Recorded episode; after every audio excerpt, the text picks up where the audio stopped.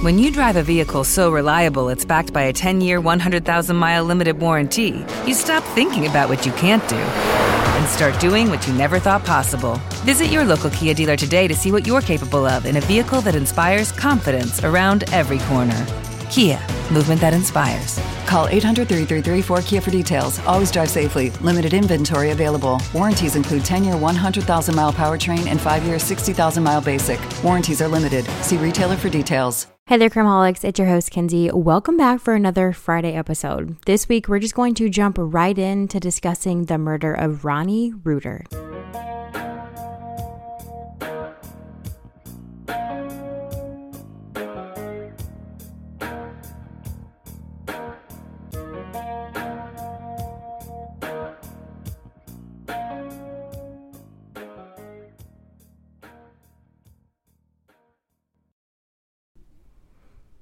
In 1985, a man by the name of Shaun Gayle was playing for the Chicago Bears. Everyone looked up to Shaun, and he was a huge icon and role model. Everybody said that he was very down to earth, charismatic, he was laid back, soft spoken, and he was very popular amongst the women because everybody saw him as a super attractive football player.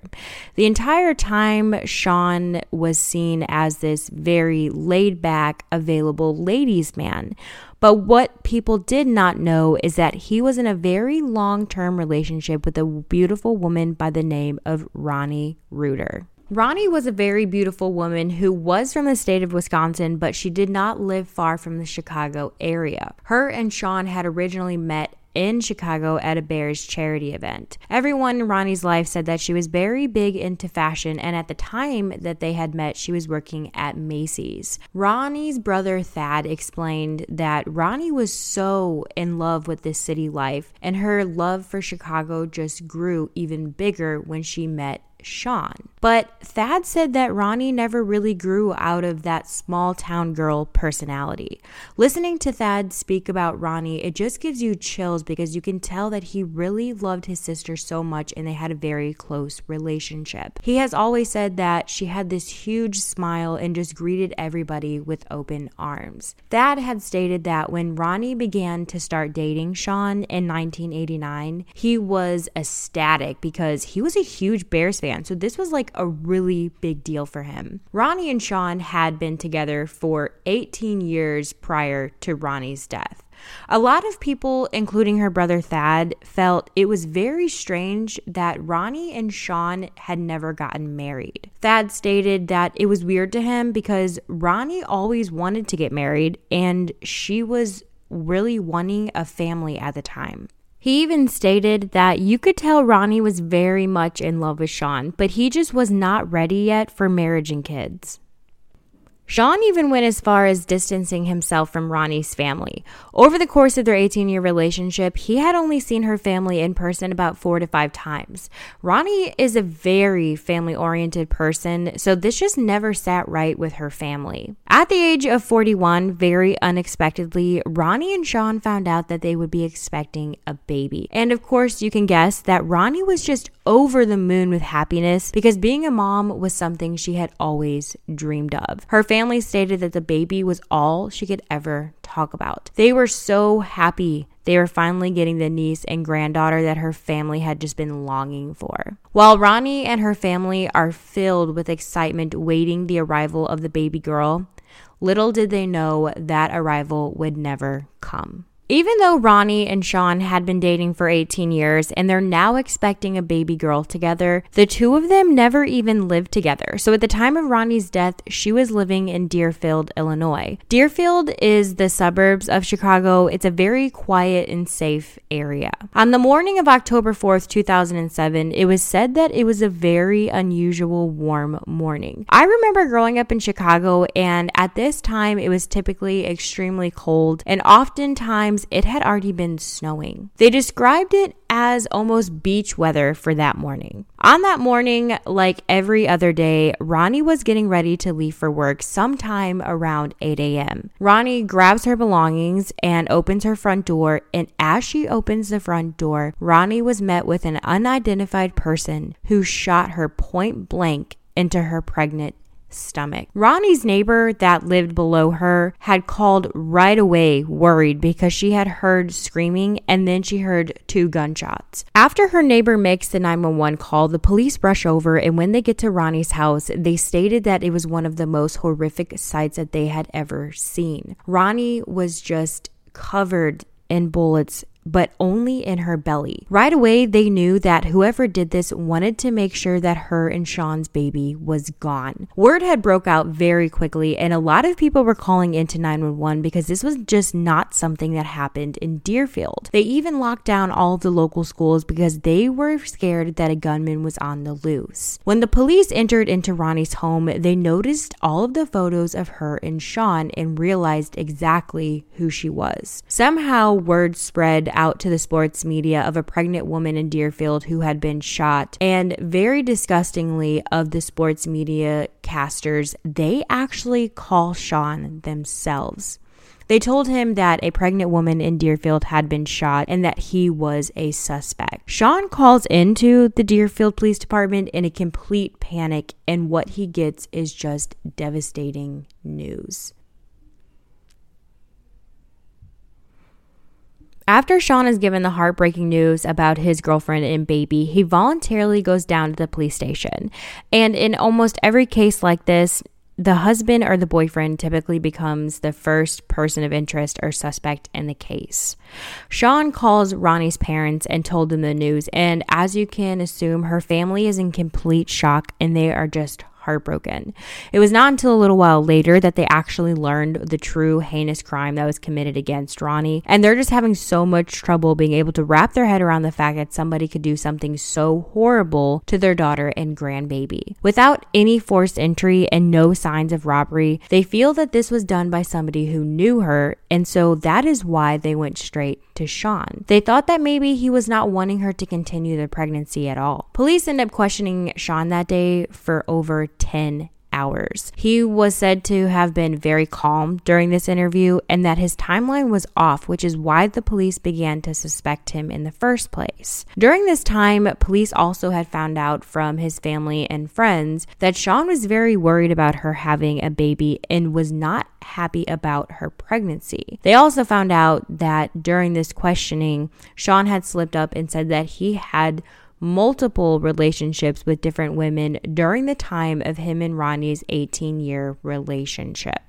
The police stated that Shaun gave them a list with 18 to 20 different women's names on it. And these were women that he had either briefly dated or had some type of intimate relationship with. One woman in particular, her name was Monica Kruwowska. They had dated eight months prior to Rhoni's death, and Shaun said that this did not end well at all. Shaun stated that Monica was harassing him after he broke off the relationship and ended up having to get a restraining order against her. Shaun said that there was many times that Monica would show up at his home in the middle of the night and she would be pressing all these different buzzers on the door causing all kinds of problems for him with his neighbors. There was even a specific incident where Monica had cut her arm from busting out Shaun's window. This news shocked Rhoni's family. They knew that Rhoni would not have been okay with any of this. However, to Shaun, he was not in an exclusive relationship. After being told about Monica's outrageous behavior, the police began to look into her. Shaun also told police that he had felt Monica had sent several letters to many different women in his life. These letters stated things like, I think you would like to know what your boyfriend Shaun is doing with a lot of other women. He will lie to you and tell you a lot of stories and try to make everything your fault, like he does just to me. These letters, of course, caused major trouble for Shaun. Even Rhoni and her mom received one of these letters, and her mom called Shaun to ask him about it because she started to get really worried for Rhoni's safety. He just explained to her that it was an obsessed, crazed fan and that she had nothing to worry about. Rhoni actually had one of these letters in her mailbox at the time of her death. They all suspected Monica They all said that she likely had been the one who did it. Police began questioning Monica, but they were able to rule her out very quickly with an airtight alibi. Monica worked as a personal trainer and was in session the time of Rhoni's death. This left police, of course, back at square one, and they began to comb through that entire list of women that Shaun had given them. They were positive that her killer was on that list, and they would be correct. While the police were investigating Rhoni's murder, her family was holding her a funeral that obviously Shaun attended. The police attended as well because they wanted to see who was going to show up, but most importantly, they wanted to watch Shaun very closely. Shaun did an exclusive interview after the funeral, and he said that he had asked the funeral director if he could please see his baby girl. The funeral director declined and said that the image he would see was something that he would never be able to get out of his head. As they were all grieving for Rhoni and her baby, the police were working really hard on her case. The police questioned neighbors around her, and they all stated that at the time of her death, they saw someone fleeing the scene in a black four door sedan, and the person was very petite and in an all tracksuit. The neighbors stated yes, they had heard the gunshots, but the sounds from the gunshot had been very muffled. This led the police to believe that the killer likely used a silencer on the gun, meaning that this must have been premeditated. So, again, the police are combing through that list of names because, given the circumstances of the killing, they are sure that this was someone that wanted Rhoni and the baby out of Shaun's life for good. Tons of leads come into police at this time, and several people that knew Shaun kept telling the police to look into one woman they knew, and her name is Marnie Yang. Marnie Yang was another woman that had a relationship with Shaun. She had stated that she met Shaun at a Bears convention, and since she was working security, she had full access to him. Marnie also told Shaun that she worked as a real estate agent and gave him her card and said, If you need any help finding real estate in the area, give me a call. Not only did Marnie work in real estate, but she also had two other jobs in order to provide for her three children. It was said that Marnie was a very devoted mother and she was a very intelligent and compassionate person. Her three kids stated that their mom loved them so much and was always there for them at all times. They even said that she went to the ends of the earth to make sure that they were happy and she would do whatever she could to make sure the kids were well taken care of. The people in Marnie's life said that she was so in love with Shaun and that she for sure was his girlfriend. When questioned about it, Marnie heavily denied that she ever referred to Shaun as her boyfriend. She said that all she ever did was help find Shaun real estate. Two months after Rhoni's murder, they call Marnie in and question her about their relationship. Marnie stated that she never felt the need to have a lawyer because she didn't do anything wrong and just felt like she was there to help. During this questioning, she was very unaware that several people had already called and gave her name as a person who was possibly involved. Shaun himself stated that Marnie was never his girlfriend, but their relationship did tend to get rather friendly. According to police, during their investigation, they found out that the night before Rhoni's murder, Marnie was at Shaun's home and the two of them did end up having sex. The police got a search warrant for his home and they took his computer which the police were able to determine that Marnie had been tracking and keeping tabs on Shaun's every single move for years from access from his computer. Now that the police are fully well aware that Marnie is just obsessed with Shaun, they are starting to believe that Marnie is the one who likely wrote all of the letters to the, all the different women in Shaun's life. They said that she would have had easy access to addresses and names from gaining access to his computer. This causes the police to start suspecting Marnie of Rhoni's murder, and they want to use Shaun as a way to be able to get Marnie to open up and hopefully tell him what happened to Rhoni. The police ask Shaun if they can bug his house and have Marnie come over. With his home just completely surrounded with police and they're also hiding inside of his home, Shaun begins to ask Marnie about the letters.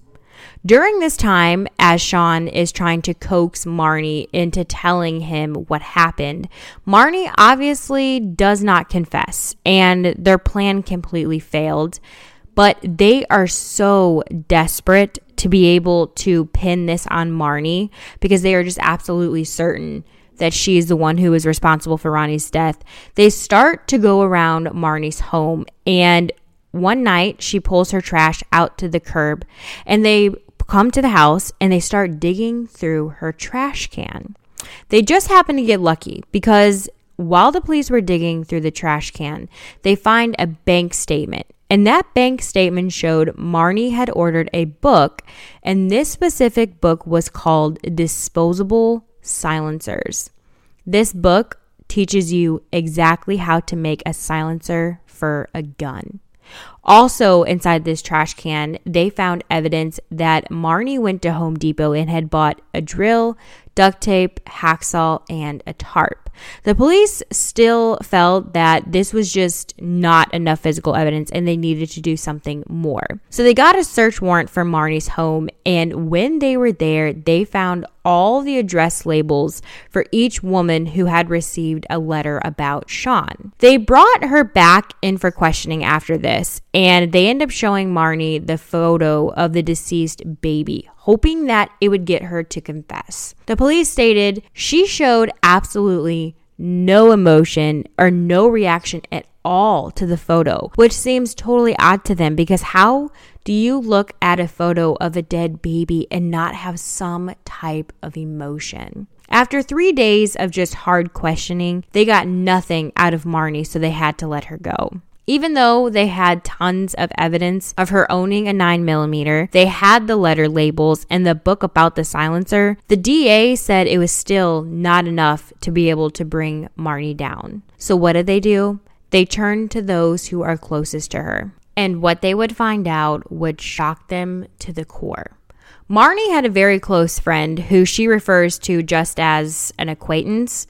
She stated that she was just doing real estate business with this lady and that their friendship was not serious and they were not very close. The friend's name is Christy Passion. Christy worked as a psychic and stated that she and Marnie had, in fact, been very good friends for several years. It was also said that Marnie told her friends and family that she was going to stay at Christy's house the night before for the murder, and then last minute, she had changed her mind. The police waste no time digging into Christy Passion and her work and all these different things about her life. When they start digging into her work, they find that a very strange and mysterious phone call came into Christy's work from Marnie herself. And luckily, those phone calls are recorded. On this phone call, Marnie calls in and she's saying things to Christy that just seem very off. And you can hear Christy's voice, and she sounds like she's almost in shock, like she doesn't know what to say to Marnie. And she's very short, and then she gets off of the phone. That audio had just haunted police because they thought that there was a high possibility that Christy was way more involved than they realized. They even thought that there was a possibility that maybe Christy loaned Marnie the getaway car because Marnie did not own a black four door sedan. But as they dug into this more, it turns out that Marnie rented a car just two days prior to the murder and listed Christie's address on the rental agreement. The rental car had even showed that there was only 40 miles put on the car during the entire rental time. And guess what? It was exactly 40 miles from the rental place to Christie's to the murder scene, back to Christie's, and then back to the rental place. The police interview Christy and tell her that she will be a co conspirator unless she agrees to help them. So Christy opens up about everything and she wastes no time. She begins to tell police that Marnie did stop at her house the night before after leaving Shaun's and tells her, If I kill Rhoni, I will call you at work and ask you out to dinner. And that's how you will know that the job is done. On that phone call she made to Christy's work, she called in and she asked Christy, Do you want to go to dinner? Having the co conspirator charge hanging over Christy's head, she was absolutely cooperative with the police, and they were able to convince Christy to record multiple phone calls with Marnie. When she would call her, she would try to get her to talk about the murder, ask her all these specific questions, but Marnie was kind of just shutting them down. And she tells her, I'm not going to talk to you on the phone, but if you want to, we can meet at Denny's. Both Christy and Marnie head over to Denny's. The women get there, they sit down at the table, and Marnie's acting pretty normal. Christy's kind of trying to push Marnie for information, but Marnie is just not budging. And Christy completely fails at being able to get her to confess to what happened to Rhoni. So she goes home for the night, and at this point, she's feeling defeated and that she's not going to be able to help the cops at all. But Christy was somehow able to convince Marnie to meet her at Denny's again the next day, just one more time. She tells her, I just want to spend some time with you. I'm worried about you. Let's just sit down and chat. This time, when Christy and Marnie go to the Denny's, Christy is wired up and the police get exactly what they need. Marnie gives Christy a play by play of how she murdered Rhoni. Very quickly after she finishes up her confession, the police rush into Denny's and they arrest Marnie and tell her that she is charged with the murder of Rhoni Reuter. They take Marnie down to the police station and they play the recording of her confession, and of course, she asks for a lawyer right away. While Marnie was in the interrogation room by herself when the police left the room, Marnie crawls onto the floor in the corner of the room and she gets into the fetal position and tucks her head into the corner of the wall. And you can just tell by her body language, she is scared to death and she realizes that she has lost. Three years after Rhoni's murder, in March of 2011, Marnie is finally on trial and she faces life in prison. During the trial, both Marnie's daughter Emily and her friend Christy gave very, very damaging testimony that did not help her at all.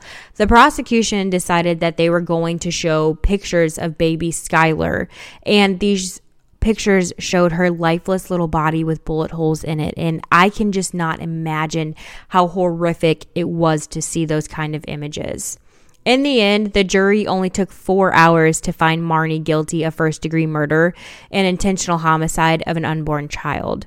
Marnie was sentenced to life in prison, but just eight years later filed an appeal saying she was very wrongly convicted. Thankfully, all of her appeals have been denied, and she continues to sit in prison where she should be for the rest of her life.